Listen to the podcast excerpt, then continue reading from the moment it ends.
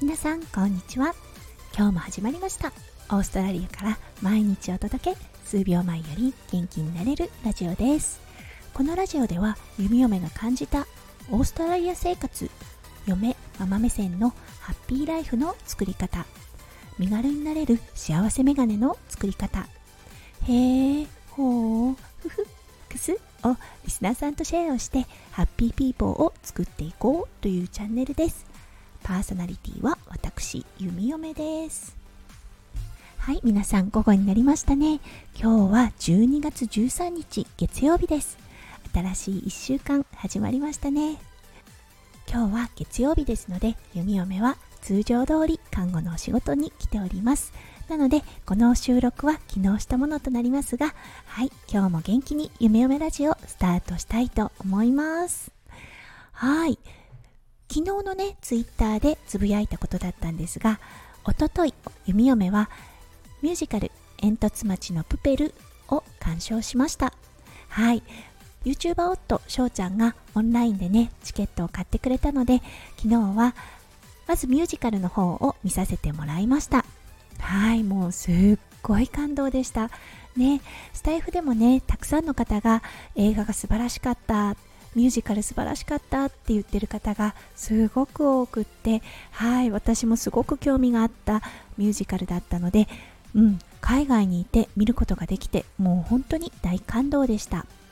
そして気がついた3つのこと。今日はそれを皆さんとシェアさせていただきたいなと思ってこの配信をしております。はいまず第一にストーリーが共感できるミュージカルや映画の中でも出てくるこのセリフ本当に響きます。夢を語れば笑われて行動すれば叩かれる。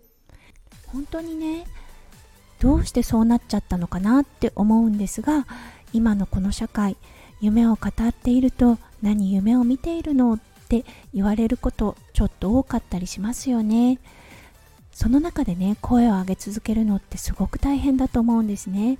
西野昭弘さんはねインフルエンサー中のインフルエンサーって言われてる方ですがやっぱりねこの一言にどんな思いが詰まっているんだろうって考えると心がギューってなるようなね感じにとらわれるのは弓嫁だけでしょうか。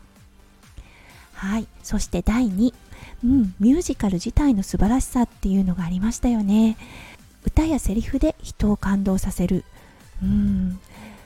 すごいことですよね。今弓嫁たちが生きている世界ってもう本当にいろんな技術で目や脳を楽しませることってできるじゃないですか、うん、映像や効果音、ね、エフェクトだったりたくさんの付け加えられた情報で行うエンターテインメントでありますよね。その中で弓嫁たちって生きてますよね。ただミュージカルってねもちろん演出っていうのはありますが本当にどちらかというと昔ならではっていうような感じしませんか？まず純粋に歌やセリフで人の心を動かすっていうのがミュージカルの醍醐味だと思うんですよね。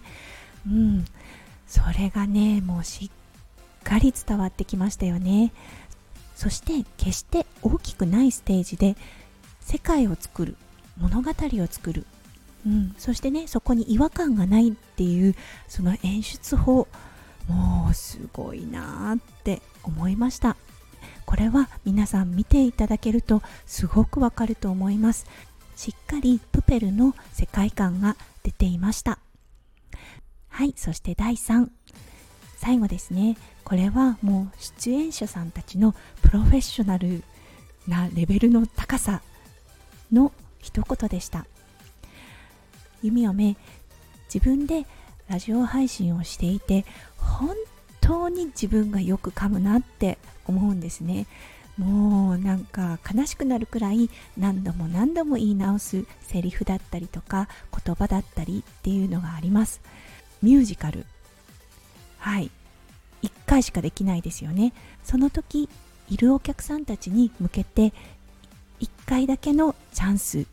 そして伝えたい思いを伝えるっていうのがミュージカルですよね。いやもうもちろんプロなんですけれどもなんでなんであんなに長いセリフを読まずに暗記しててそれプラス人の心を動かすことができるのかって思うんですよ。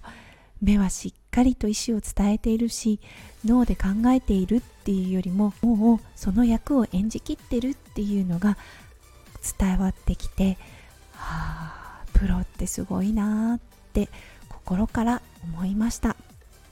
うん。ということでね今日ははいミュージカル「煙突町のプペル」を見て弓嫁が感じた3つのことはいをお話しさせていただきました。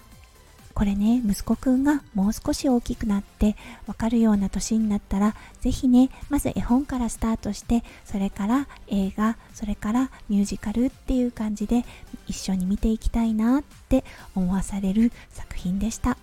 うん、こんな素敵なストーリーそして思いをね形として世に送り出してくれた西野昭弘さん。